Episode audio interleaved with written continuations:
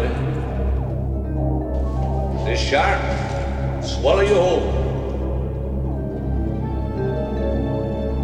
I value my neck a lot more than 3,000 bucks, Chief. Find him for three, but I'll catch him and kill him for ten. Ten thousand dollars for me by myself. For that you get the head, the tail, the whole damn thing.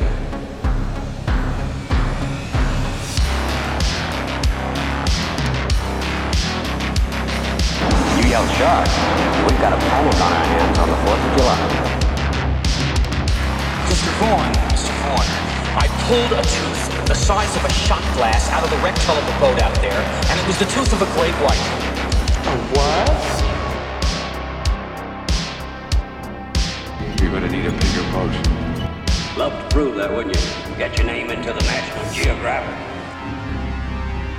No, I'm not saying that this is not the shark. It probably is, Martin. It probably is. It's a man-eater. It's extremely rare for these waters.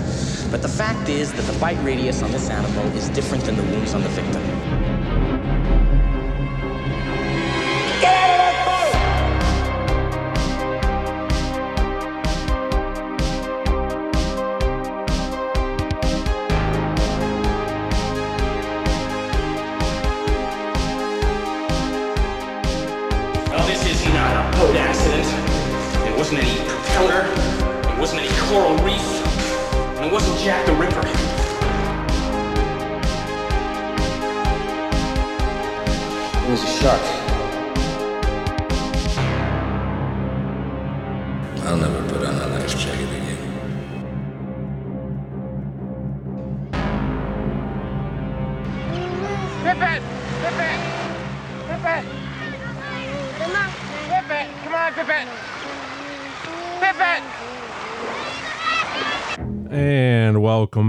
Another episode of the Jaws Obsession, where we are here to share with you, prove to you, convince you, or remind you that Jaws is the greatest movie of all time. Thank you very much for returning. Here we are with episode 62 Jaws Dogs. That's right, the dogs of Jaws.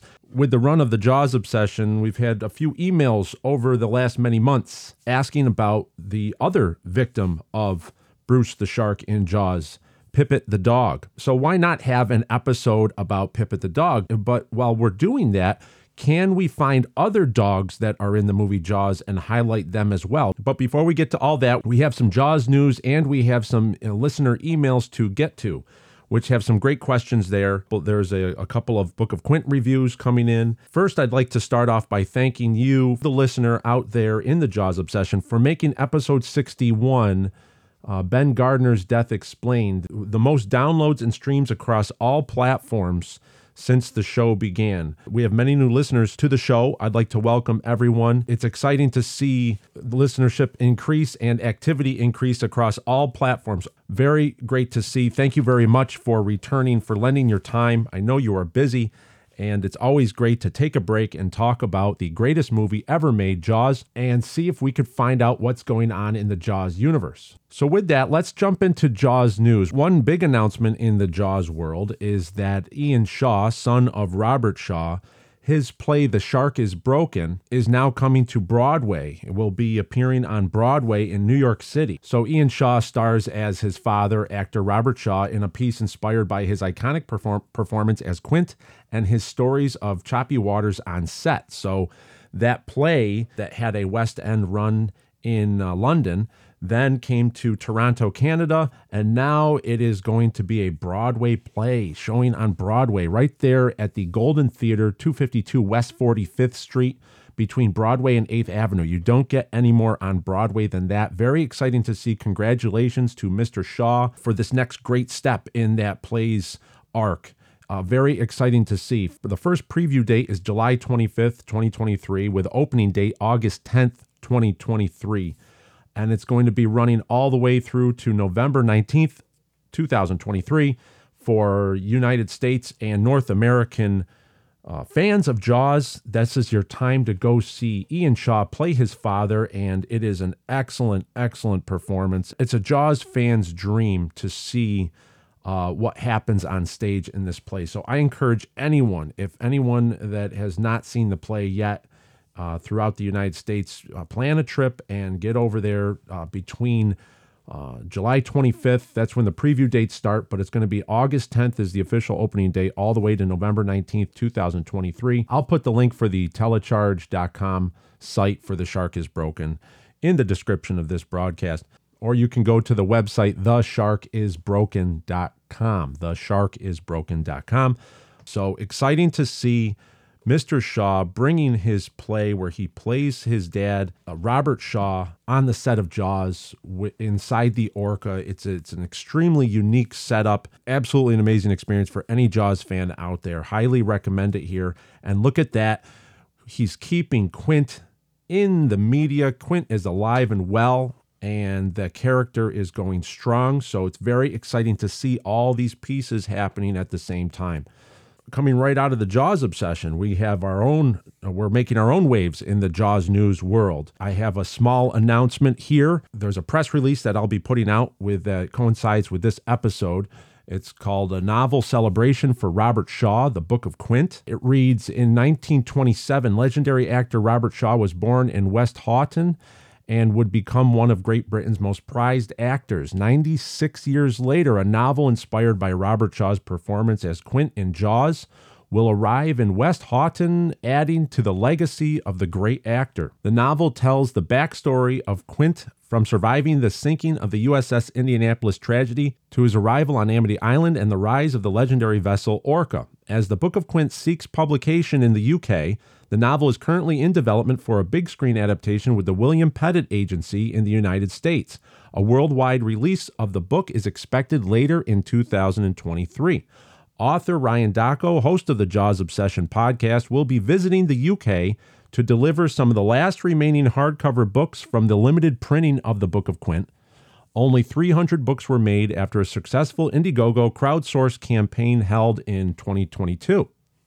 The Book of Quint will now be officially available at the Westhoughton Library in Bolton. All are invited to a special meeting on July 1st, 2023 at the Robert Shaw Wetherspoon Pub from 11 a.m. to 1 p.m., where the legacy of Robert Shaw will be celebrated. Author Ryan Dacko will be on hand to meet UK listeners of the Jaws Obsession and UK Jaws fans, as well as present the Book of Quint to Westhoughton an introduction by the author, followed by a special reading of from the Book of Quint, a short question and answer with readers and fans of Robert Shaw, and then three books will be raffled off to those who attend. Proceeds from the raffle will go to a UK based shark research and conservation charity. This is a celebration of the actor Robert Shaw with a new addition to the Jaws universe, the Book of Quint. And so that is very exciting to read that here on the Jaws Obsession. We did a lot of work you, the listener, and you, the supporter of the Book of Quint, and everything that we're trying to do with an expanded Jaws universe uh, has made this possible with the great help from Hayden Wheeler over in the UK. He runs Jaws Obsession UK over on Twitter and Facebook. And from there, he was lining up a Jaws Obsession UK meetup. And this was a great opportunity to make the Book of Quint available to the public. And this is going to be the first time that the Book of Quint is available to the, available to the public and from a library setting. So it is only fitting that this would be in Robert Shaw's hometown, where the where Robert Shaw was born in Westhoughton, Bolton, UK, uh, the Greater Manchester area. Very exciting. It's an honor and a privilege to actually be able to be in this position to go over there and meet the Jaws fans from um, from the UK uh, to meet all of uh, those who have been writing in and listening over the uh, since December of 2021 to the Jaws obsession. We're going to have a lot of fun talking about Jaws and also reveling in the excitement that the Book of Quint is here. It's real and it's now going to be available to the schools. Or I'm going to be bringing over copies for the schools of Westhoughton. And uh, we have some special announcements. We're going to have Hayden on the show in the next episode, and we're going to get more details and we're going to hear more about that in the near future. So that's all going to be on July 1st, Saturday, July 1st, 11 a.m. to 1:30 p.m. at the Robert Shaw Wetherspoon Pub, 3440 Market Street, Westhoughton, Bolton. You can always go to our website at jawsob.com. There's going to the press release is going to be on the notes page. So exciting to be lining up this trip. This is going to be Uh, the first time I actually get to see England outside of Heathrow. I've only seen England from the inside of the airport there, and now I finally and and so it's uh, uh, excellent to go to Manchester, which is um, kind of uh, it's that's almost a mythical city to me. You have to realize, I growing up, that's some of my favorite bands. Listening to music growing up, from the Smiths to Oasis, uh, they're all from Manchester, and it's just, it's not surprising that the Greater Manchester area produced the, in my mind, the greatest actor to ever grace the silver screen from UK shores, Robert Shaw. So it's uh, what what an area! I can't wait to go and do some research there. This is all working out for the research phase for the next book. We're going to try to get some sort of uh, recording going uh, from that event, and maybe that will be broadcasted here. So, whoever cannot make it there, we're going to make sure that somehow you'll be able to see what happens. With the limited copies of the Book of Quint, there was only 300 made. I have been getting emails, especially since episode 61 aired, where we have now an increased listenership. Um, I did not state on episode 61 that we are out of books. We have only a limited amount left for promotional purposes. So, in order to maximize the amount of readers to have access to the Book of Quint with these limited copies, I felt it was best to try to work that into the library setting to uh, so the public will have access to these books it, while we all wait for the publishing world to come around and actually get a worldwide release of the Book of Quint. So then you can order it on all the different outlets. So that's all still being worked out, but in the meantime, why can't we put these books out where anyone will be able to go over and check them out or sit down and actually just be able to read them while the wait is happening? This is not the last library, but this will definitely be the first library where readers will be able to find the Book of Quint. Thank you very much, Hayden Wheeler, for setting a lot of this up. And there is a lot, there are a lot of, um, there are a lot of plates spinning and wheels turning in order to make this work. So it's exciting to see um, the uh, there's the historical the uh, community initiative in Westhoughton is responding very positively to this event, and it's very exciting to see. With that, let's get into some emails. If you want to email the show, you can always email here at jawsob2025 at gmail.com. Tim writes in from, looks like he writes in from England. He says, Hi, just to congratulate you on the podcast. It's nice to know there's people out there as fanatic about Jaws as I am. I'm late to the podcast and wondered if there's any way of purchasing the Book of Quint. Keep up the good work. Cheers, Tim from Lincolnshire in the UK. And uh, so, Tim, this is you're not alone. I've I've received many emails uh, regarding uh, how to find the Book of Quint, and unfortunately, we are out right now. I just want to restate that the limited edition has run its course. Now we are in talks with various publishers as far as doing any other runs, limited edition runs once again, I knew that this was. I, I remember that was one of my biggest fears. Was this moment was um, was when there was going to be interest and people were going to want to read the book, and we were not going to be able to have enough books. So unfortunately, we are here. So we're going to try to make the best of it. But I can assure you that the Book of Quint is coming. My pie in the sky hope is the Book of Quint will be available uh, later this year as it approaches the holiday season. That's what I really want to push for that. So the Book of Quint will be available to be ordered for the holidays. Wouldn't that be nice? But in the meantime, if you are in England like Tim is, please, if you can get up to the Robert Shaw on July 1st at the Weather, Wetherspoon Pub uh, in Bolton, I will be there on hand and we're going to be raffling off three books. So we're going to be holding a raffle, selling raffle tickets. I believe it's a pound a ticket to raise money for a UK based shark research charity. And there's your chance. You got to, you're going to have a chance to win. We're going to be raffling off three books there. Or you can just plan a trip up there to Robert Shaw's hometown and then just go right into the library and you can read it there as well. So it's there's there's ways of happening there's ways of making that happen if you are over in the UK. So thanks very much for writing in, Tim. We have a couple of reviews here. Heath from Georgia writes in and he says, Hey, Ryan, I just wanted to let you know what an incredible book that Book of Quint was. I was happy and lucky enough to help with the Indiegogo campaign to play a small part in helping get the next chapter of Jaws off the ground. Ryan, you did such a great job of tying both Jaws and Jaws 2 back together with the Book of Quint. The Book of Quint captured the same energy as the movie Jaws. The novel is a worthy prequel to the greatest movie of all time. Your love for the movie shows throughout the book by the amount of detail and careful observations with each character. The novel grabs you by opening with the USS Indianapolis story and seeing the events through Quint's eyes. And the second and third part of the book are just as engaging with the story being told by Herschel Salvatore, along with the development and growth of Amity Island. And being born in 1975, there has never been a time in my life that I do not remember Jaws. Same with me, Heath. That's the same with me. I was born in 78, and we just grew up. Jaws was always a part of our lives. Uh, both myself, my brother, and my father were and are huge fans of the movie. And now I have introduced my daughter to the film as well. And she loved it so much that we had to watch all the sequels, including Jaws 4. Yes, it is still as bad as I remember it being in the movie theater in 1987. Sorry, Dad, to have made you take us to that awful movie. Two words, roaring shark. it's true. I, I saw Jaws 4 in the theater as well. It was the first uh, movie that um, my sister, my older sister Tiffany, and I, we actually went there. I don't know if was that, it was, I think it was PG 13. And it was the first movie that we were able to go see without the parents which was kind of cool. So we were there. I thought, you know, as you know, how old was I? I was nine years old, nine or ten. So she, um, but yeah, it was. Uh, it doesn't hold up well over time, huh? That Jaws: The Revenge. Heath continues on. so he Heath continues on. Anyway, I knew my brother and father would love to read the would love to read the Book of Quinn as well. So I bought each of them a copy through the Cracked Bean Roastery. Ryan, I just wanted to say thank you for writing the next chapter in the Jaws story and for the incredible job that you do on the Jaws obsession. Take care of yourself, sir. And that was Heath from Georgia. He got his copies and bought one for his brother and father through the Crack Bean Roastery. Remember, the Crack Bean Roastery is still the official coffee of the Jaws Obsession. I am drinking it now as I record this episode.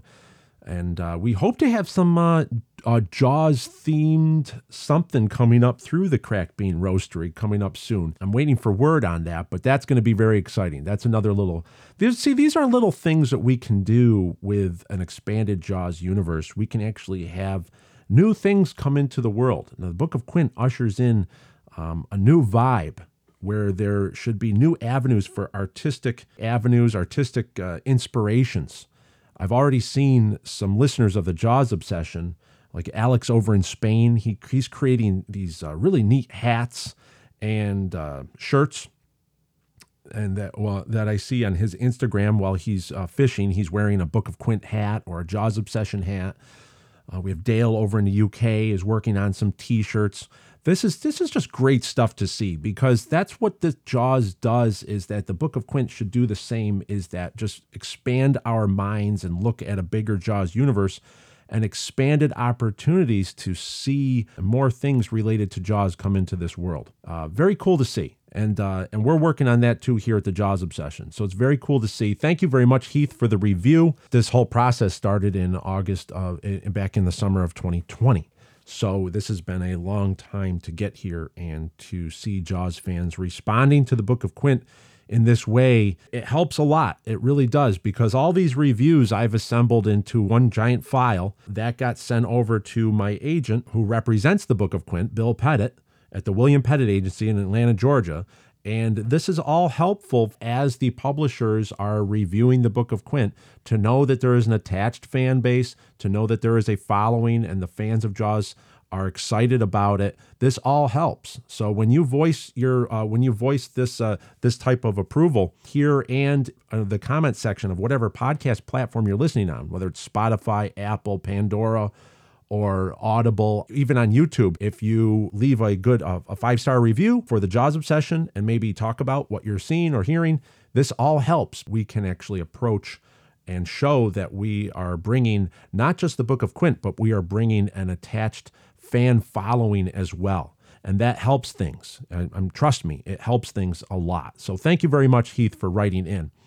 Uh, we had another great review come in uh, this was a partial review. See, I, I, I always encourage uh, anyone that's reading the Book of Quint. I like partial reviews too because I like to know what people are thinking at what time and what in the book and it, it, was it working at this time and because there's a when you're when you're writing a novel there's a lot of planning how the story is told and at what point do uh, ha, was I able to take the reader and what are the emotions they're feeling at this point and does that work? That helps me become a better writer myself. So this type of feedback is very is very exciting. So the partial review I received from Sarah over in England and she said so here I am a few months into you sending me the book. I have been in a quandary. I was desperate to read it straight away, but also my OCD with books and having to have them immaculate I haven't wanted to open the cellophane and dirty the book. But my obsession with Jaws and therefore the Book of Quint took over, and I am sitting here 42 pages in and unable to put it down. I cannot believe you are a new writer. I have read many books over my 54 years on this wonderful earth, and I have to be honest, I have never been so gripped from page one. Your writing, prose, and complete attention to detail is incomprehensible. I am astounded by it and in complete awe. I know that this will be one of the quickest books I have read by ease and content all with quietly turning the lovely paper that you have used for the book, ready then to put it back in its cellophane and have it pride of place in my huge book collection. Thank you, Ryan, for providing this wonderful piece of history. That's Sarah over in the UK. Thank you so much, Sarah, for that exceptional partial review. She's 42 pages in and says she cannot put it down and she can't believe that I am a new writer. That's true. This is my first novel that I ever tackled. My history came from uh, a, screenwriting background, as well as I used to be a writer for um, different magazines. I wrote some articles in muscle car magazines, as well as a billiard, a billiard publication, because I was uh, at one time I was a, a serious pool player as well. So there were some articles, and those articles always had to do with movies and whatever that topic is. So my my forte was uh, car chase scenes and how cars were used in movies, and that was in a few mu- uh, muscle car magazines. And then, of course, how was um, how was the game of billiards and pool portrayed in movies from The Hustler and Color of Money and uh, from writing articles in magazines I kind I would have to work with editors and figure out how to write concisely and to the point in order to grip the reader in a short amount of time but also include uh, details that you might have missed inside those uh, those movies and scenes. So that's sort of where my storytelling mindset comes from. But this is my first novel, so it's a and it's quite it's quite the compliment, and I take it with a uh, with I, I, and I'm very grateful to see that such an experienced reader as Sarah is, who has a very huge book collection, is already intrigued with the Book of Quint, 42 pages in. Uh, so the UK and literature have a have, have a deep, deep, deep history. When I hear reviews like this from UK readers, I go, okay, we're on to something here. Uh, you know, writing is very is a very solitary activity. It's like shooting an arrow into the forest. You really don't even know if it's going to land in the right spot. And then to hear feedback from readers lets you know that, okay, your instincts are correct here. And that's what I use this feedback going forward is how can I make changes? How can I better myself? The Book of Quint is not without mistakes. Trust me. Eight eight different revisions and stuff still jumps out at the page at me. And and some of you listening out there have emailed me lists, which we will be I'll be working. Obviously, there will be another revision as it goes into a publisher's hands. So these are all this is all part of the process. It's all part of the process of writing and, and publishing a novel. And uh, it's great to see. So thank you very much, Sarah. Thank you very much for writing in. Uh, wonderful to see such a um, such a passionate review like that. And I can't wait to hear what you think after the book is finished. Uh, Vic writes in I recently began listening to your podcast, and I just wanted to say what a pleasure it is to hear someone appreciate Jaws as much as I do. It has always been my favorite film, and I lost count after 75 or so viewings, probably close to 100 now. I'm 52 years old and can barely remember seeing it in the theater when I was four, but I do remember bits and pieces Ben Gardner's head, Show Me the Way to Go Home. I clearly remember thinking Quint wasn't going to die. The whole theater loved him, laughed with him, even after the second bite and he's screaming and stabbing away at, and little me thought well he's going to stab the shark and kill it i was four what did i know then the third bite and it was over damn Still the greatest movie death of all time. Thanks for all you do and keep up the good work. Episode 61 this week about Ben Gardner was the best by far, riveting actually, and maybe the best episode yet. Only a Jaws nerd would be fascinated by a 40 minute breakdown of how Ben Gardner actually died, and that nerd is me. Sincerely, Victor in White Plains, New York. Thank you so much, Vic, for writing in. You're so correct. We all felt that way when Quint dies in Jaws. If you think about it, we we only know Quint for so many. It's a it's a two hour movie, and Quint's not really in the whole movie, but you get so close to him, and you're so intrigued by Robert Shaw's performance, so that that character just stays with you. When he dies, we all feel that loss. Part of my process of the Book of Quint was that we lost Quint too fast. And there was so much more to this rich, deep character that I was feeling. And that is what was the groundswell behind the push to write the Book of Quint. Uh, there's a lot. It's a bigger story than that, but that's uh, that was the basis of it. I can't wait for you to read the Book of Quint and then see how how many layers of this character and how deep how deep he really he really goes. Vic also said that episode 61, Ben Gardner's death explained, was the best by far. Episode 61 was quite the episode that we we broke a 50-year-old mystery there about how Ben Gardner died using various guests and it was exciting to see. That was one of that. That actually is one of my favorite too. That so that that episode came out excellent. Um, was very fun to do, and it's uh, nice to see that that was the first impression of many people that got brought into the Jaws obsession. They played that first, and they said, "Whoa, what is going on here?" So. So now they're going back and listening to the entire back catalog, which is exciting as well. So thank you very much, Vic, for that compliment.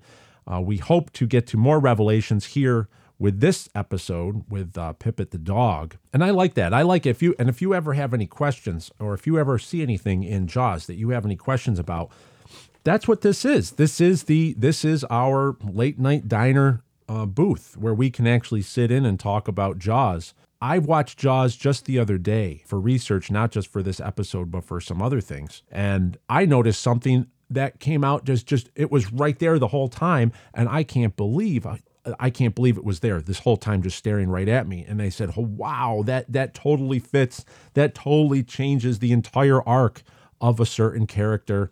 And uh, exciting to see. I'm not going to get into it on this episode, but it, that's that's all for future episodes. Is going to come into play from uh, Stourbridge, UK.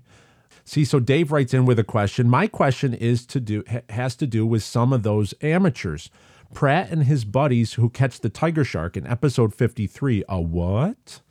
You describe them as typical New England loudmouths and strangers to the island, but in the scene in the dockside, uh, dockside hut, when Brody meets Hooper, I think it's them that Hooper is referring to as the guys who won't get out of the harbor alive. Brody tells Hendricks, You know their first names, talk to those clowns.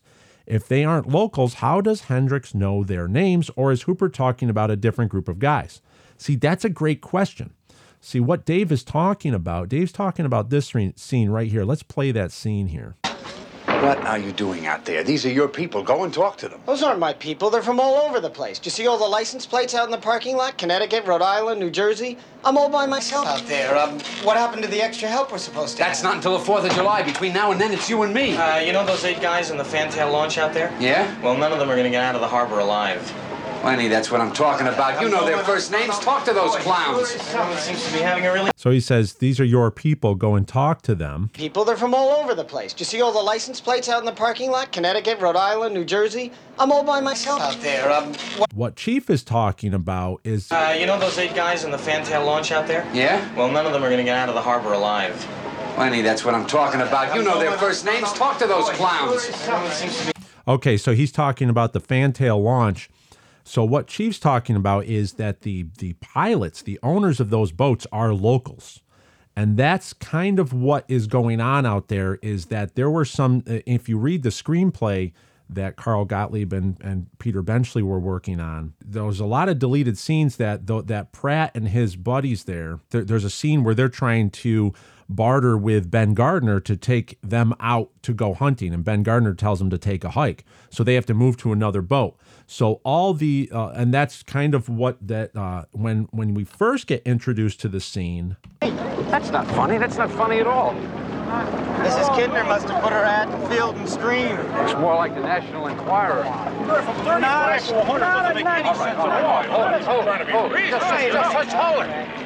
So that's what's happening is that when they first get introduced to that scene, Brody and Hendricks go up to uh, an actual quarrel. There's a one guy is trying to barter to take a boat out. That's what that argument was over. Is that they're finding out who some somebody over like some people probably brought more money, so they had a boat scheduled, and then the, then they said, well, this guy pays more, so they took them out in his boat, so they were left stranded at the dock. So that's what this scene was originally going to be was were people from out of state fishermen that were scrambling aboard and trying to find locals that would they could rent their boat rent their boat to take them out to go hunt for the shark to get the three thousand dollar bounty. So what Brody is telling Hendricks about, he said, those are your people, as in those owners of those boats are islanders, and Hendricks is also an islander as well. So he's got to know the names of those, and they can't be overloading their boats. Who I term as the Jaws Lando is the owner of the boat that Pratt and his buddies, the a what guy, goes out on. That that he is the owner of that of that boat. These guys going out here. What are you doing back there, man? Tell us what the hell they're doing back there now. They're chumming right now. Chumming? What the hell's that? They're trucking the shark now. Yeah, that guy. That guy is uh, he is a local islander, and uh, they he got uh, he obviously put his boat out for bid, and those guys paid him money, and they, don't even know what's going on. So he's trying to explain to them about how chumming the shark and, and getting the shark to come to them. So that's the that guy would be who Hendricks knows the owners of Hendricks would know Ben Gardner. Hendricks would know other various owners of those boats, and he, that's what Chief Brody is yelling at him to go and talk to.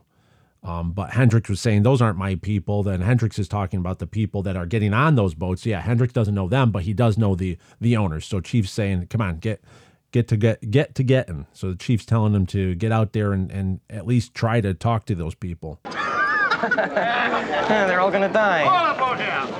And, and before we get to thinking that that is um, that there's a continuity error or something, because if you see those guys are all climbing down into a launch. It's a, the Hooper calls it a fantail launch, but that boat right there is a smaller boat where they are going to take that and get that out to a larger boat that you see later on that the Jaws Lando is actually uh, piloting and that is his boat, but that would have been anchored further out in the harbor.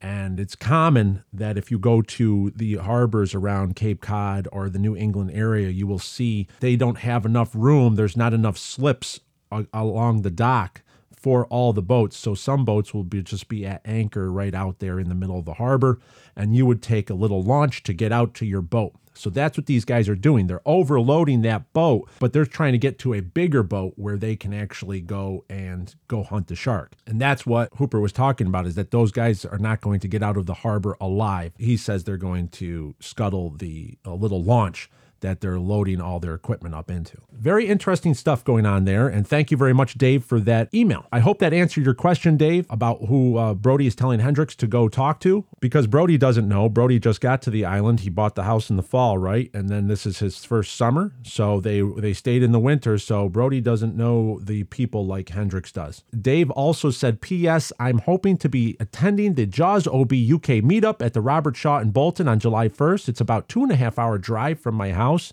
so that's doable. Although driving does mean there'll be no drinking to anyone's legs. I already have my own copy of the Book of Quint, but the raffle is, in, is a great cause. And if I were to win it, I can think of at least one person who would love to receive a copy of the book as a gift. It will also be great to meet fellow Jaws OB fans. Uh, hopefully, there's going to be a good crowd there, though not so many that we need any extra summer deputies. Keep up the good work. Farewell and adieu, Dave in Stourbridge, UK. Dave, I will be seeing you there as well. So exciting, very exciting times.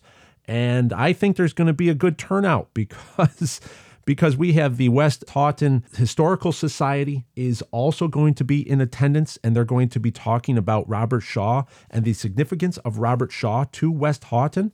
So this is going to be a celebration of Robert Shaw. It's going to be very exciting. I can't wait to meet you, Dave, as well as all the other UK Jaws OB fans as well. It's going to be what what a time. It's going to be great. So that's July 1st. See you there.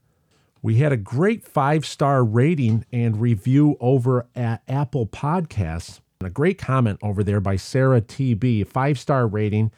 She says, finally found the one with exclamation marks. This is the podcast I have been looking for. This movie is something so special to us all, and it is hard to put into words. This podcast does so.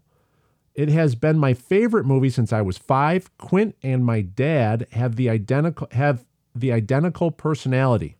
For a kid whose dad did not talk much about his military experience, this movie taught me a lot.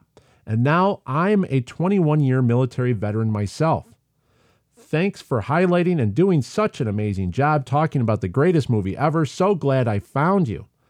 Sarah, thank you so much. Sarah TB, thank you so much for writing in, for uh, leaving that five star review on Apple Podcasts and it's such a great review. Thank you very much for your 21 year military service. Quint has become a family member to many people, and then Quint reminds Sarah of her dad. They have identical personalities. When you read the details of Quint's life in the book of Quint, my hope is that it makes you appreciate the character of Quint that much more. And we've sort of done that on the Jaws obsession as well with episode 18, Quint's Death Explained. We sort of did that as well with, if you know the history of what Quint's telling us, he's telling uh, Chief Brody and Hooper about his injuries. And if you know those injuries and what he's talking about, his arm, it's that, it changes the way you watch the movie. That is only the tip of the iceberg when it comes to the history of Quint and how you will experience that character going forward if you know the full history. And uh, and and that of course is the Book of Quint. So thank you very much. Um, Sarah TB for leaving that five star review. Please, if uh, those five star reviews really do help the algorithm, uh, when you reach a certain level of five star reviews on Apple Podcasts or Spotify, then it kicks you up into the search ranks and therefore new listeners come to the show. So if you haven't yet, go to the platform of the broadcast that you're listening on and leave us a good review. I would really appreciate that. That would be exceptional. Thank you very much, Sarah TB. That'll do it for the emails and for the Jaws news. And now let's get into the meat of episode 62 Jaws Dogs canine element of Jaws is very apparent. So from time to time, we always do get an email about Pipit the dog. And uh, I always promised that we were going to do a Pipit episode of the Jaws Obsession. This was way back when in March of last year, March of 2022. Listener Ed from Vallejo, California, right next to Mare Island Naval Shipyard, he wrote in, he said, I know he's not a person, but all, everyone always forgot Pipit. And he was responding to our episode 14, the Jaws trivia question, where we were fi- we were figuring out how many victims did the shark claim in Jaws. I was emphasizing human victims, but um, Pipit was kind of left off to the side. So yes, Pipit is definitely a victim of the shark, and uh, we're going to give Pipit uh, a, a very big highlight on this episode. Recently, Chris wrote in from Woodstock, Illinois. Chris wrote in and said, "Hey Ryan." Love the podcast, just discovered it literally three weeks ago and have binged every episode at work and am already caught up. Amazing stuff. Now, although I'm stoked to see what happens with the Book of Quint in book form and film as well, I have a question for you. I have always considered Pipit a victim, even though the poor pup wasn't a human. Now, my question is this Do you believe Pipit was taken by the shark pre Alex? And what are your opinions of Pipit's owner? Was he an islander or a tourist? What was his backstory? What happened to him after that day? As a Jaws fan, this was one of those things that always made me think. Anyway, love the show, and I hope I get to read the Book of Quint sooner than later and hope to see the film as well. Cheers, Chris from Woodstock, Illinois. Thanks for writing in, Chris. Yes, we're going to answer all these questions today because we can, using clues in the movie Jaws, we can find little bits that um, that at least lead us into some little bit of details into the not not just Pipit but the owner of Pipit. What does Pipit mean to the Jaws universe? It is it is interesting uh, that that Pipit does serve a function for how we perceive Amity Island, and we're going to get into that right now. But aside from Pipit, there are other dogs in Jaws. That's why we called this episode 62 Jaws Dogs. Uh, John Tedder and I, uh, we were going through the movie. John Tedder did a great uh, investigative part where he found there's actually 13 dogs that are in Jaws.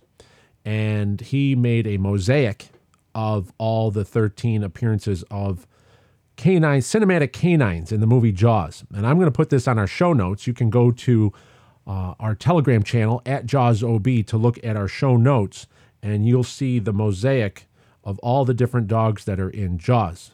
Pipit is not the only one. So there are cameos. There's puppies in the background. There's uh, there's there are dogs throughout Jaws. Obviously, di- director Steven Spielberg was a dog owner, and throughout Jaws, he was very keen on having jaw, uh, having dogs as a sidekick to the human throughout the movie. So there are 13 dogs, but we're going to focus on three of them. Three dogs. So the three main dogs. If you had a supporting cast of 13 dogs in Jaws, you have three dogs that are focused on. We'll save Pipit for last since we have the most information on Pipit.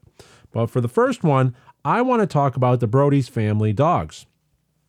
As as you'll see at the beginning of Jaws, yeah, you will see the Brodies have a pet cocker spaniel that is sitting on the bed waiting to be fed in the morning when uh, Chief Brody wakes up with his wife Ellen. How come the sun didn't used to shine in here? I bought the house in the fall. This is summer. So this is the line right here. May somebody feed the dogs. Right. May somebody feed the dogs. Somebody feed the dogs. She says, somebody feed the dogs, plural, dogs. So there is one dog in the frame. And as we see throughout the movie, uh, when Chief Brody leaves the house, Gotta go. See, person. Season hasn't started. Nobody's even here yet. And Michael uh, Brody runs around with his snorkeling equipment to go swimming, and uh, Chief and Ellen are walking out. You see the family dog uh, let out of the front door.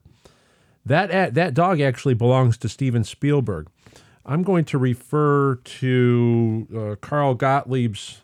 Um, so the Brodies actually had two family dogs, and uh, I will refer to Carl Gottlieb's The Jaws Log. Uh, I have the 25th anniversary edition here. On page 73, Carl Gottlieb writes Rick Fields, Steven's assistant, had gone on ahead with, Steve, with Steve's two dogs, Elmer and Zalman, and had set things up so the place was ready when we arrived.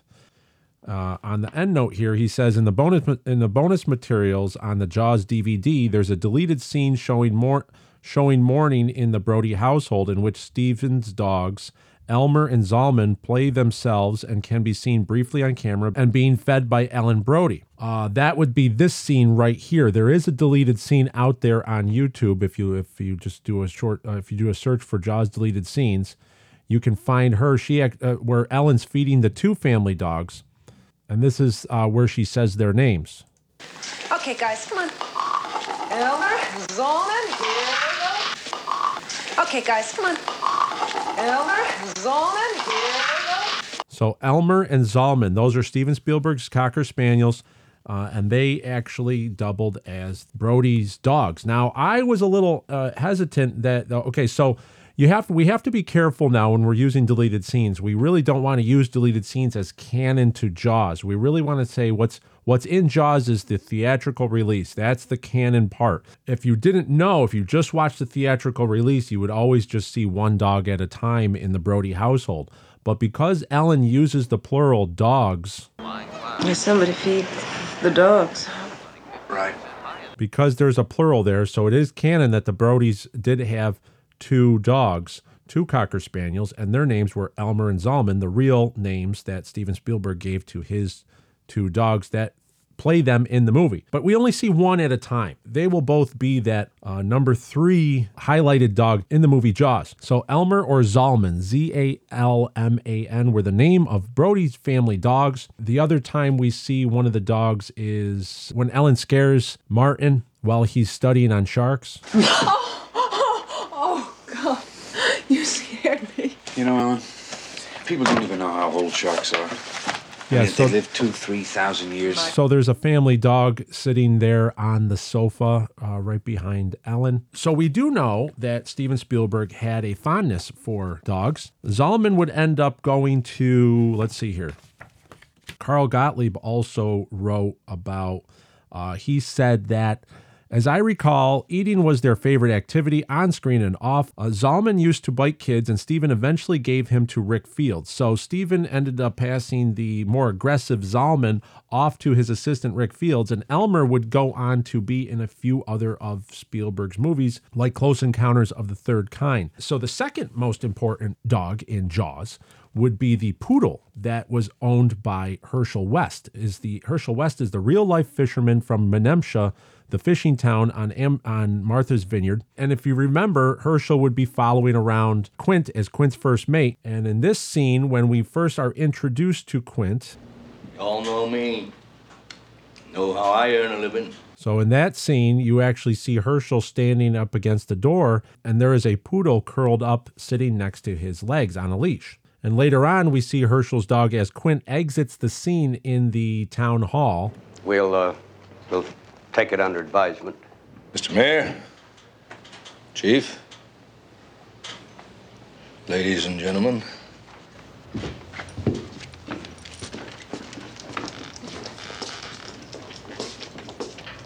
So you hear the leash and the little dog following with his footsteps behind Herschel and Quint as they exit the Amity Town Hall. I found the name of that dog uh, was on page 63 of the making of the movie Jaws on location on Martha's Vineyard.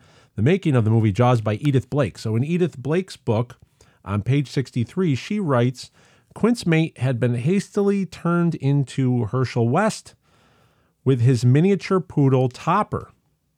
Uh, the minute Shari had discovered him at Menemsha, Herschel was delighted to be in the plot. He and his dog were getting actor's pay, which was $135 a day, and the longer production dragged on, the better he liked it. Later, he would be transporting the generator on his own boat, and at the at that point showed off a check for $1,400 for the week.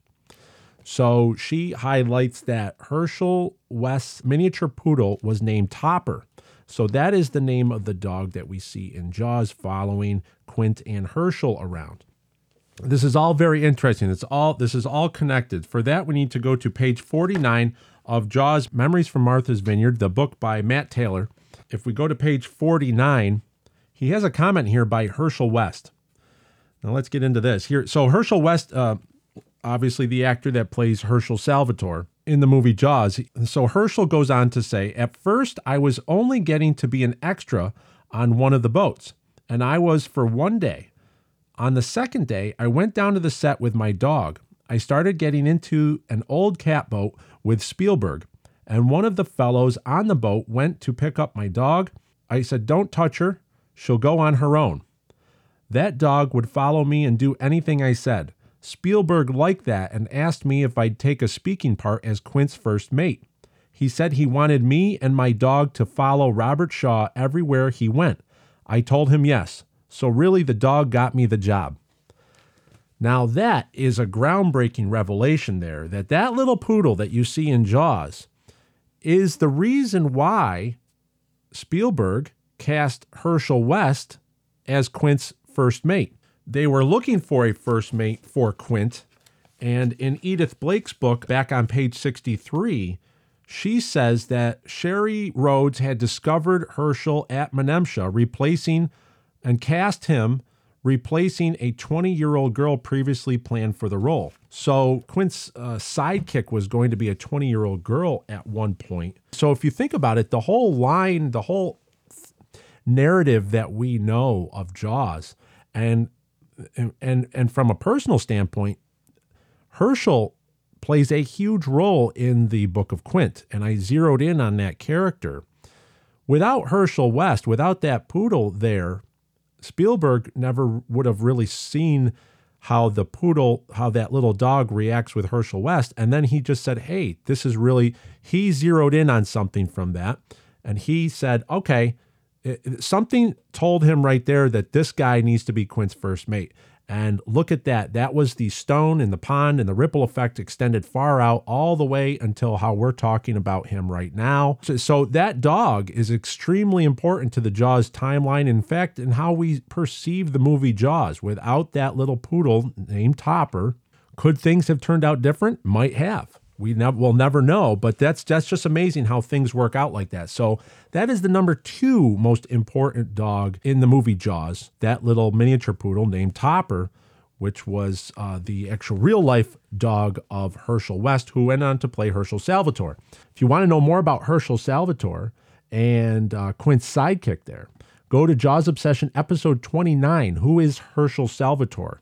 And we go into a deep dive into his sidekick and what does he mean to the Jaws universe, especially with the Book of Quint? So now we know about Topper, we know about Elmer and Zalman, the Brody's dogs. So now let's go to the most famous dog in the Jaws universe, Pipit. We're going to break this down. The Pipit discussion will break down into two aspects.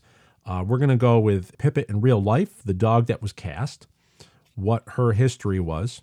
And then we're going to go to Pipit in the Jaws universe. We're going to break down what is happening with uh, Pipit on that beach, what happens, and also the owner. Uh, can we dis- can we get any clues and uh, into the Jaws universe from Pipit's appearance and disappearance? Uh, let's talk about the name first. The name Pipit. What is a Pipit? So the American pipit is a type of bird nesting in the far north and on mountaintops. American pipits can be found throughout the continent during migration or winter. At those seasons, they are usually in flocks, walking on shores or plowed fields, wagging their tails as they go. Uh, so that's a type of uh, singing bird has a very distinct singing sound. Now, now, what's interesting here is let's play. What does a sound of a what does a pipit sound like? How does a pipit, the bird pipit, sound?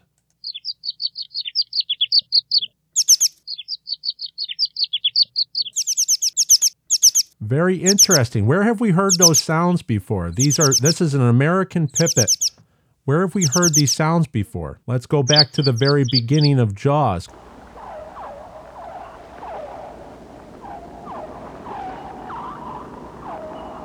Very interesting. They do that they do have a similar sound. If you want to go back to those Jaws opening sounds, you go back to episode 1 of the Jaws obsession. I tried to break down and actually analyze how they made those sounds and actually what those sounds represent. So that is what an American Pipit is, and that's where the dog Pipit got her name. And that's right, it's a her. That is a female dog, Pipit. On page 179 of the same book, Jaws Memories from Martha's Vineyard by Matt Taylor, page 179, I'll read a little bit from here. It says, Perhaps the least challenging Islander cast for a role in Jaws one who didn't demand roles for her friends and had nothing at all to say about the script was Pipit, the Labrador Retriever, beloved pet of Ito and Robert Potter of Chappaquiddick. Cast for a game of fetch on State Beach, the boisterous retriever, accompanied by her master's 17 year old son, Stephen, would dog paddle her way into the into movie history as Martha's Vineyard's second most famous black dog. So it goes here to quote uh, Stephen Potter is the name of the actor that uh, that's the owner of that he was the 17 year old son of the two owners of Pipit. That's the young man in the yellow shirt that's throwing the stick for the dog in the movie. His name is Stephen Potter. So from here on out, we'll call that character Stephen. Uh, our family got Pipit in 1969 when I was oh, about 13. One of the things I remember about going to pick her out was throwing a tennis ball into the litter of puppies. She was the one who chased it, and so we said that's the one we'll take. She was a phenomenal retriever. There are labs that are sort of slow and dopey, and others that just live to retrieve. She was one of those. Mrs. Potter goes on to say that uh, sometime during the spring of 1974, I got a call from my niece who worked at a kennel in Edgartown. Edgartown is the town that doubled for Amity the town of Amity, and Jaws. She said they were looking for a dog for Jaws that was really enthusiastic, really vigorous. So I spoke with Shari Rhodes and told her I was willing to allow Pipit in the movie, but that I wanted to know who would be handling her. And so Mrs. Potter got her son Stephen into the movie to be Pipit's owner. Now, Stephen uh, says earlier in the spring, I had actually auditioned for the role Jonathan Filley wound up getting. So Stephen actually auditioned for the role of Cassidy, uh, Chrissy Watkins' friend that uh, passes out on the beach That went to Jonathan Filley, uh, but Stephen Potter was actually auditioned for that role. So he almost got that. Uh, it says, he says, um, when they called me back for a second reading, I was off island, so that opportunity had come and gone. Originally, the shots they were planning with Pipit called for an old man as her owner. But then my mother suggested me for the part, and because of my earlier contact with the production, Shari Rhodes had some sense of who I was and said, sure, that'd be, that would be great. So uh, originally, they were going to have an old man as uh, the owner of the dog, and Stephen was cast instead. So that role, it became a younger role right there, which is very interesting. You see how things like that work out? Is that because Stephen did not get the role as Cassidy, uh, that went to the actor Jonathan Filley. So he wasn't doing anything, and then this was the Pipit the dog, and then Stephen wasn't in the movie yet, so they were able to put him as Pipit's owner. So the yellow shirt uh, the yellow shirt young man is actually there because Jaws was making itself. And that's what happens here is that is that the movie as we know it never would have been. Had Stephen Potter been there for that second callback for that second reading, maybe he would have gotten the the the he would have been passed out on the beach. And then next thing you know, you'd have an older man as Pipit's owner and maybe it would have had a different feel for the scene. As we're going to come up, we're going to break that scene down just a little bit and we're going to show that um, that Stephen's uh, presence there actually tells us some things about the beach, which is really interesting. I like this one sequence. Now, when I met uh, Jeff Voorhees, who plays Alex Kintner in the movie, he told this story uh, to me about him and uh, Lee Fierro, who is the actress that played Mrs. Kintner, and how they were in charge of keeping Pipit the dog quiet while on set. And here is a very neat little breakdown of that on page 181 of Memories from Martha's Vineyard.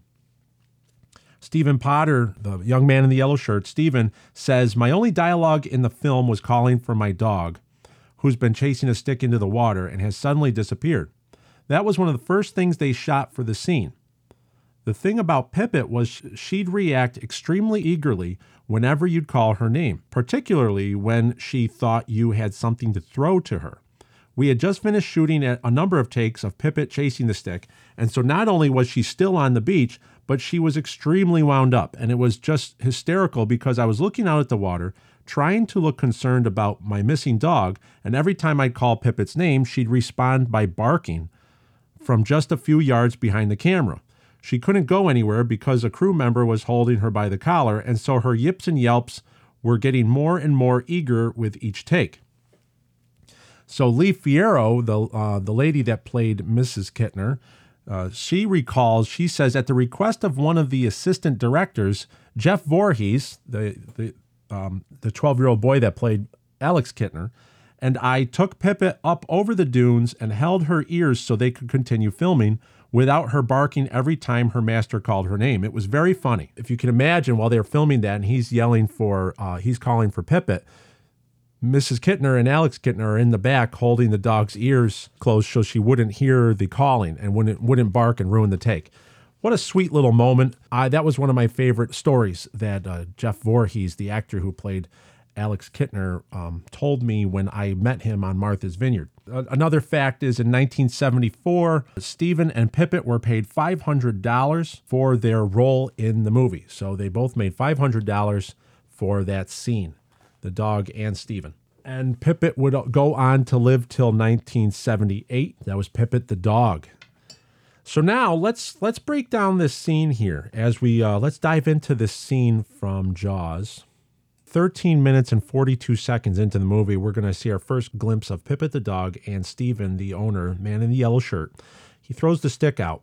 Uh, we at the same time, Alex Kintner is coming out of the water. But what we do see in the background is we see we see the couple also walking in. Now, this couple is the screaming lady whose boyfriend is fooling around with her and scares her under the water later on in the scene. Uh, but they're going in at the same time at 13 minutes and 42 seconds. So if you watch that really quick, it's very passing because the camera's tracking with Alex Kintner. But we see uh, Stephen and Pipit and the couple walking in at the same time.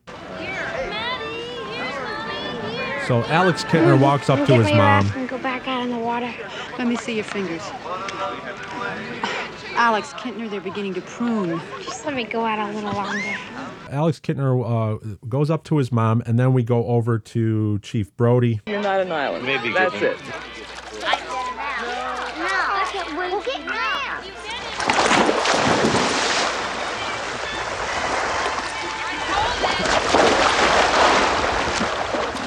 So now it goes back, it goes from Chief Brody back to the beach, and Stephen throws the stick towards the couple that just went into the water. Okay. Now, in my in my interpretation of this scene and in the Jaws universe, I do believe that they are all together. I believe that these are islanders and that they all know each other. See, right now the beaches are closed effectively. So these so who you see on this beach, they're kind of community folks. They're people that all know each other or have been around each other. So what happens is is that Stephen throws that Stephen throws that stick over towards the couple that's in the water, and Pipit the dog goes bounding into the water towards that couple. Now Pipit the dog grabs the stick and is swimming back. And this is what we this is this is very interesting. This is going to go this is going to show us uh, highlight on the sound design of the movie and how it was changed with later editions of Jaws. And this is very interesting. Now, listen to this. So, Pipit the dog is swimming back with the stick.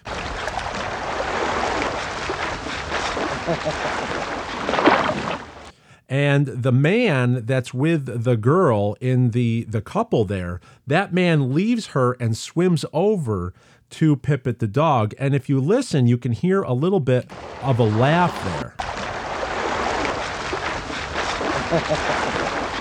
So if you hear that little laugh, that little chuckle the man makes as he's swimming over, this tells me, and also the dog's reaction is she's swimming back. Pipit the dog is swimming back with the stick, and the man is playing with her. So this tells me that everyone is together here. This is all from the original stereo soundtrack off of Jaws from 1975. So I'm going to go switch over now to the new 7.1 surround sound.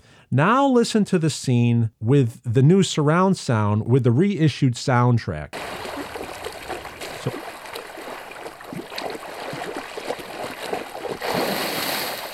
That's it. That's all you get. Man swims up.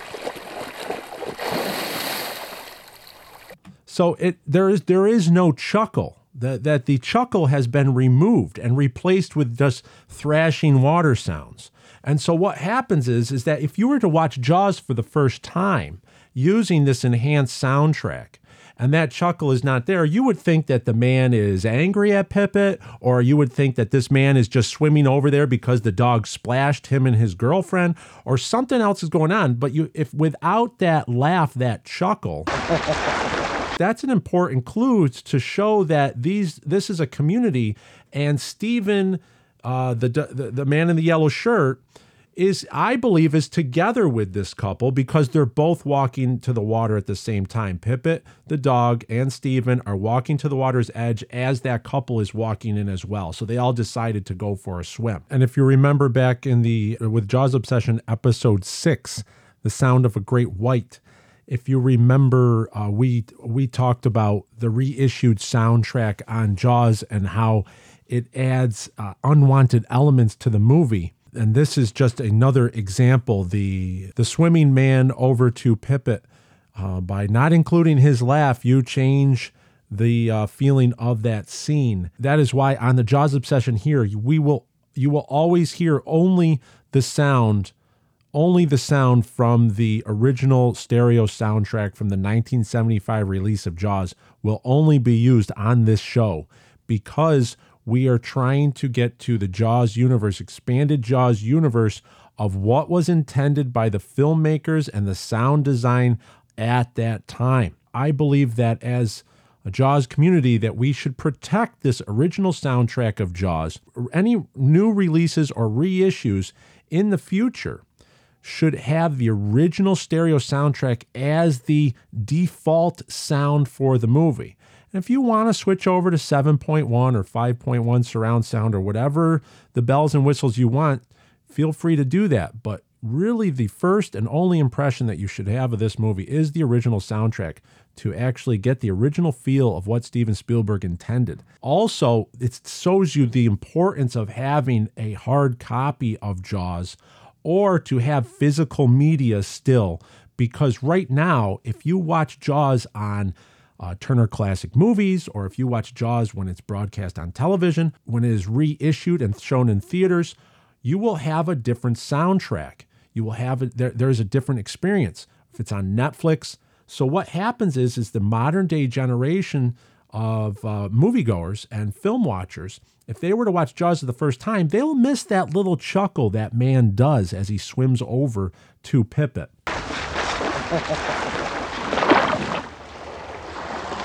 that little chuckle. They also put in other uh, dog dog barks that that are not in the original soundtrack.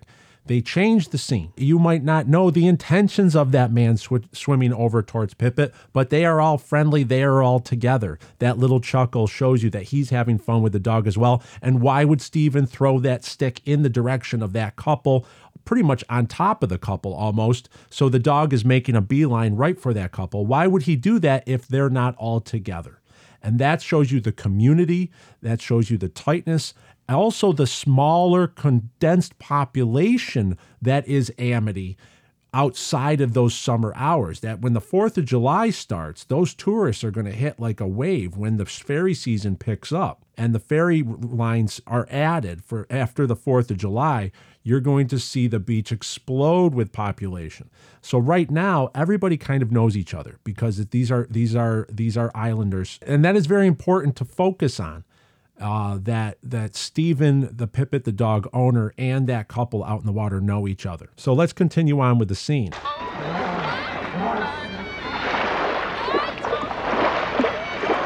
So 14 minutes and 46 seconds. That's going to be our last glimpse of Pipit the dog. We're going to have to assume that Stephen is tossing the stick a few more times while this exchange with Mr. Thompson and Chief Brody go on, as well as the exchange with Bad Hat Harry. Harry Kiesel comes up, and that goes on. So we don't know we we don't know how many times the stick was thrown into the water and retrieved. But what we do see here is one of the important elements that Pipit the dog brings to the Jaws universe is that Pipit establish is is a device that establishes the geography of the moment it gives chance for Steven Spielberg to survey the beach. So instead of looking off to the west where the rock jetty is and the estuary entrance is, now we get that shot of the long curving beach uh, that is this part of Amity Island because director Spielberg takes that alternate angle and shows Steven wrestling the stick out of Pipit's mouth. You get that emptier beach and also, we see lifeguard chairs that are not manned. So that means the beaches are closed. This is how our, so visually, what we're given is a before to the 4th of July's after. When we come back to this same beach on the 4th of July, there's lifeguards in red jackets at all the lifeguard chairs. The beach is, is packed to the hilt and it's and it's extended all the way down. So what Pipit the dog allows Steven Spielberg to do is to give those alternate takes and actually go through the beach. They they claim they said that they were filming a lot with the dog. Uh, that was one of the first things they did. So there was a lot of B-roll footage that Verna Fields had to ha, had to work with. And if Jaws were to be longer, I'm sure there would have been more establishing shots with the dog. So it, it gives some action while you're establishing the area. And that's what the dog was able, that's what Pippa the dog was able to bring to the Jaws universe. Without her, then it would uh, then uh, th- then those shots would have just been there would have been no activity or action to justify those frames and those angles of the of the vast empty beach. It's very quick, but that is an important important establishing shot showing this empty beach looking uh, looking east instead of west uh, down Amity Island. And Pipit the dog gives us that. The other thing that this shows is just how small Amity is. Now, there are only two beaches are shown in the movie Jaws, two swimming beaches in a way. Uh, we have South Beach, okay, where where the Chrissy Watkins attack occurs. That's South Beach. So we see campfires, we see heavy wave activity. We uh, uh, that's that's called South Beach. Uh, those are where the beach closed signs are put up. There is a set of cabanas, the changing rooms, over on South Beach. You see that later on when Hendricks is blowing the whistle. You see those cabanas in the background. That's uh, that's South Beach. Now this is you we can call it estuary beach. You can call it State Beach because State Beach is the name of the beach where they filmed it. But this is an alternate beach but it is also this is probably the main swimming beach of Amity because why? Because this is where Chief is going with his family. This is where all the islanders are. And then later on with the 4th of July, this is where all this is where all the activity is. This is where all the people come to go swimming. This is where they get the Coast Guard spotters. This is where they get all the boats out there to patrol because this is the main swimming beach of Amity. Amity is not that large of an island. And without this scene, without the Pipit the dog scene, we don't get that juxtaposition. So we get we we might think that Amity is the size of Martha's Vineyard, and there are many beaches on Martha's Vineyard.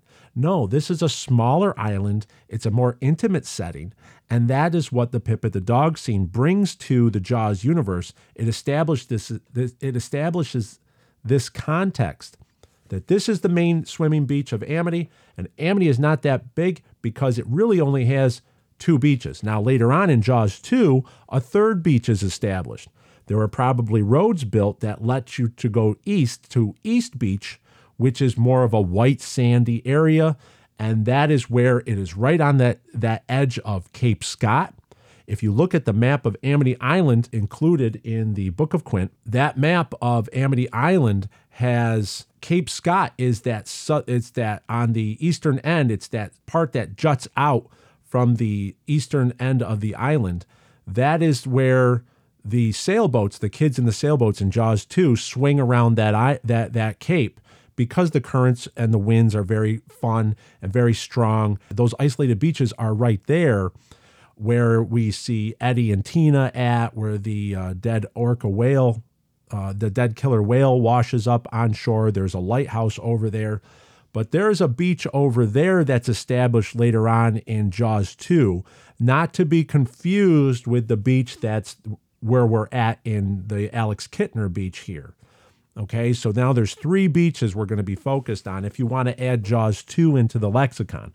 But right now, for Amity Island, in Jaws, we're only focused on two beaches, and this Pipit the Dog Beach is where all the activity happens because that's where everybody congregates when all the tourists come there and the mayor goes down there and everybody in the helicopter patrols, they're all on this beach.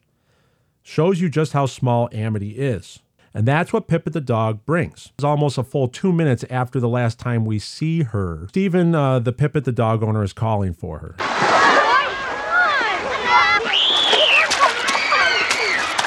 Oh, do you know the Muffin Man? Muffin Man. Pipit! Pipit! Pipit! Come on, Pipit! Pipit! So if you look at that sequence and you see where Sean Brody is and where Steven is, uh, you have to think that the couple fooling around in the uh, in the water. If you look later on, they move further down. If you look after the panic on the beach ensues, so okay, so he's he's calling for uh, he's calling for Pipit, who never returns, and we see the stick floating in the water. So what I do derive from this is that he took one final throw, one final heave on that stick, and threw it out into deeper water. So he threw that in, and as the dog was paddling out for the stick, that's when the shark took Pipit in the way she the in the way uh, the shark takes the estuary victim, just pulls pulls her right down. Unfortunately, yes, Pipit becomes a victim of the shark. Why? How do we know this? I know there's some theories where people think, oh, did she run away? And she's seen on the Jaws Bridge when Chief Brody's running down the Jaws Bridge. There's a lab there. It looks like a lab there. Uh, or could the uh, could she have sensed danger or run away? Uh, those are nice little theories, but the logic says if you know a retriever, uh, my parents raised chocolate labs. they will not leave something out there. And when you throw something, they're going to go get that. And there's no way Pipit the dog leaves that stick out there. I don't care what happens. That that retriever was going to go get that. And so by that stick being out there means that the dog that Pipit the dog unfortunately met her demise can be listed as one of the victims of Bruce the shark in Jaws. Very sad to see, but it also shows that no nobody is safe now because now we lose a, a dog, we're going to lose a child. 12 year old Alex Kintner is going to get uh, taken by the shark, so it's going to leave everybody in the theater on edge. All those safety uh, safety uh, characters in movies of past are no more. This shark is relentless and it will go for anybody. It already took the damsel in distress, then it takes the young and then it takes the dog, now it takes the young boy. So we're into danger territory here. There's one thing to note during the panic, and I don't want to get too far into this because the panic on the beach can be an episode in itself. There's a lot of things going on as the people are running out. There's a lot of characters, there's a lot of different aspects to analyze there. But one thing to analyze is.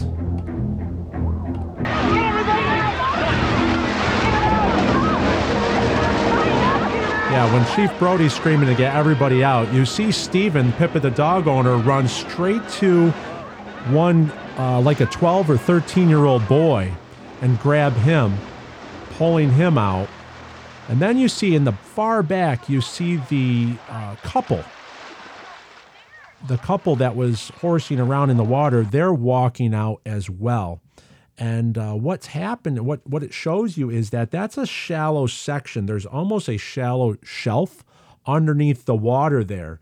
When uh, when that lady screams earlier, cats parking in front of the house. I can't get down office, and that garbage truck next to the office has got to be moved. So you can see that they are in shallower water right there. There is a little bit of a shelf where they're playing. And what happened, what I believe happened, is that the the great white at this time is cruising in the deep water just off of the shelf. Anyone that goes swimming there now, if you go to this location in Martha's Vineyard and you want to go take a swim, it drops off. It is a steep drop off just offshore. It's not too far. All you have to do is swim out about 20 or 30 feet offshore, and uh, you're in seven, eight feet of water. It just keeps dropping off there. So, um, what theoretically happened is the shark is cruising in the deeper water off the drop off there, and Stephen threw the stick over into that deeper water, away from where this uh, couple is because he lifts her up on his shoulders. So he's actually standing right there. And if you watch the evacuation when the panic ensues and everybody is running out, look in the back. You can see that couple coming out of the back uh, in the background they're actually they actually work their way down the beach into a more shallower area where you can stand and they're walking out where it's shallow and they can stand there so in the jaws universe there is a drop off there and the shark is cruising around that drop off and that's where Pipit the dog gets taken and that's why you see the legs dangling, and then Alex Kintner is way far out. He is obviously obviously over the drop off, and that's how he gets taken by the shark as well. So unfortunately, that last throw by Steven is what caused Pipit's demise. Very unfortunate, but he was still there to go out and make a beeline right for uh, th- some uh, a 12 or 13 year old. Could that be his younger brother? We don't know, but we do know that all these people are somewhat together. Everybody kind of knows each other.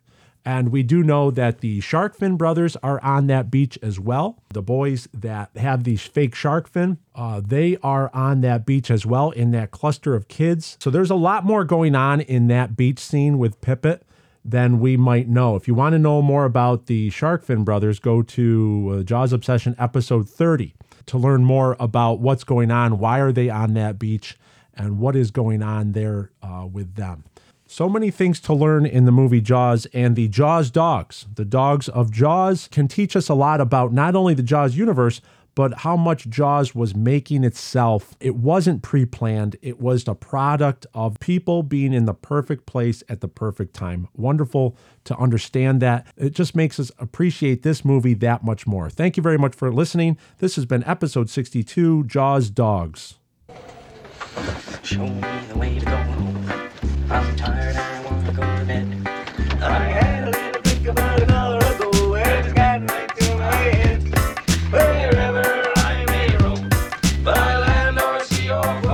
have it. That was the Pipit the Dog episode. And thank you very much. That was this was inspired by all the emails that I've received over the past many months. Remember about the July 1st, 2023 Jaws Obsession UK meetup presentation of the Book of Quint to Westhoughton. There's an Eventbrite link that will be listed on our website and also in the description of the broadcast below that you can follow to reserve uh, general admission to the event. Admission is free. Can't wait to see everyone there. I will be there, so it's going to be exciting to see all the UK listeners and UK Jaws fans at our first public Jaws Obsession event. Very exciting. The movie Jaws is copyrighted property of Universal Studios. Any references and sampling from the movie Jaws in this episode is intended to fall within Section 107 of the Copyright Act. The copyrighted materials are fairly used for the purposes of criti- purposes of criticism, comment, reporting, teaching, and research. The materials used here are protected by the fair use guidelines of Section 107 of the Copyright Act. All rights reserved to the copyright owners. Thank you very much for listening to this week. You can always reach me here at jawsob2025 at gmail.com. Until next week, farewell and adieu, and show me the way to go home.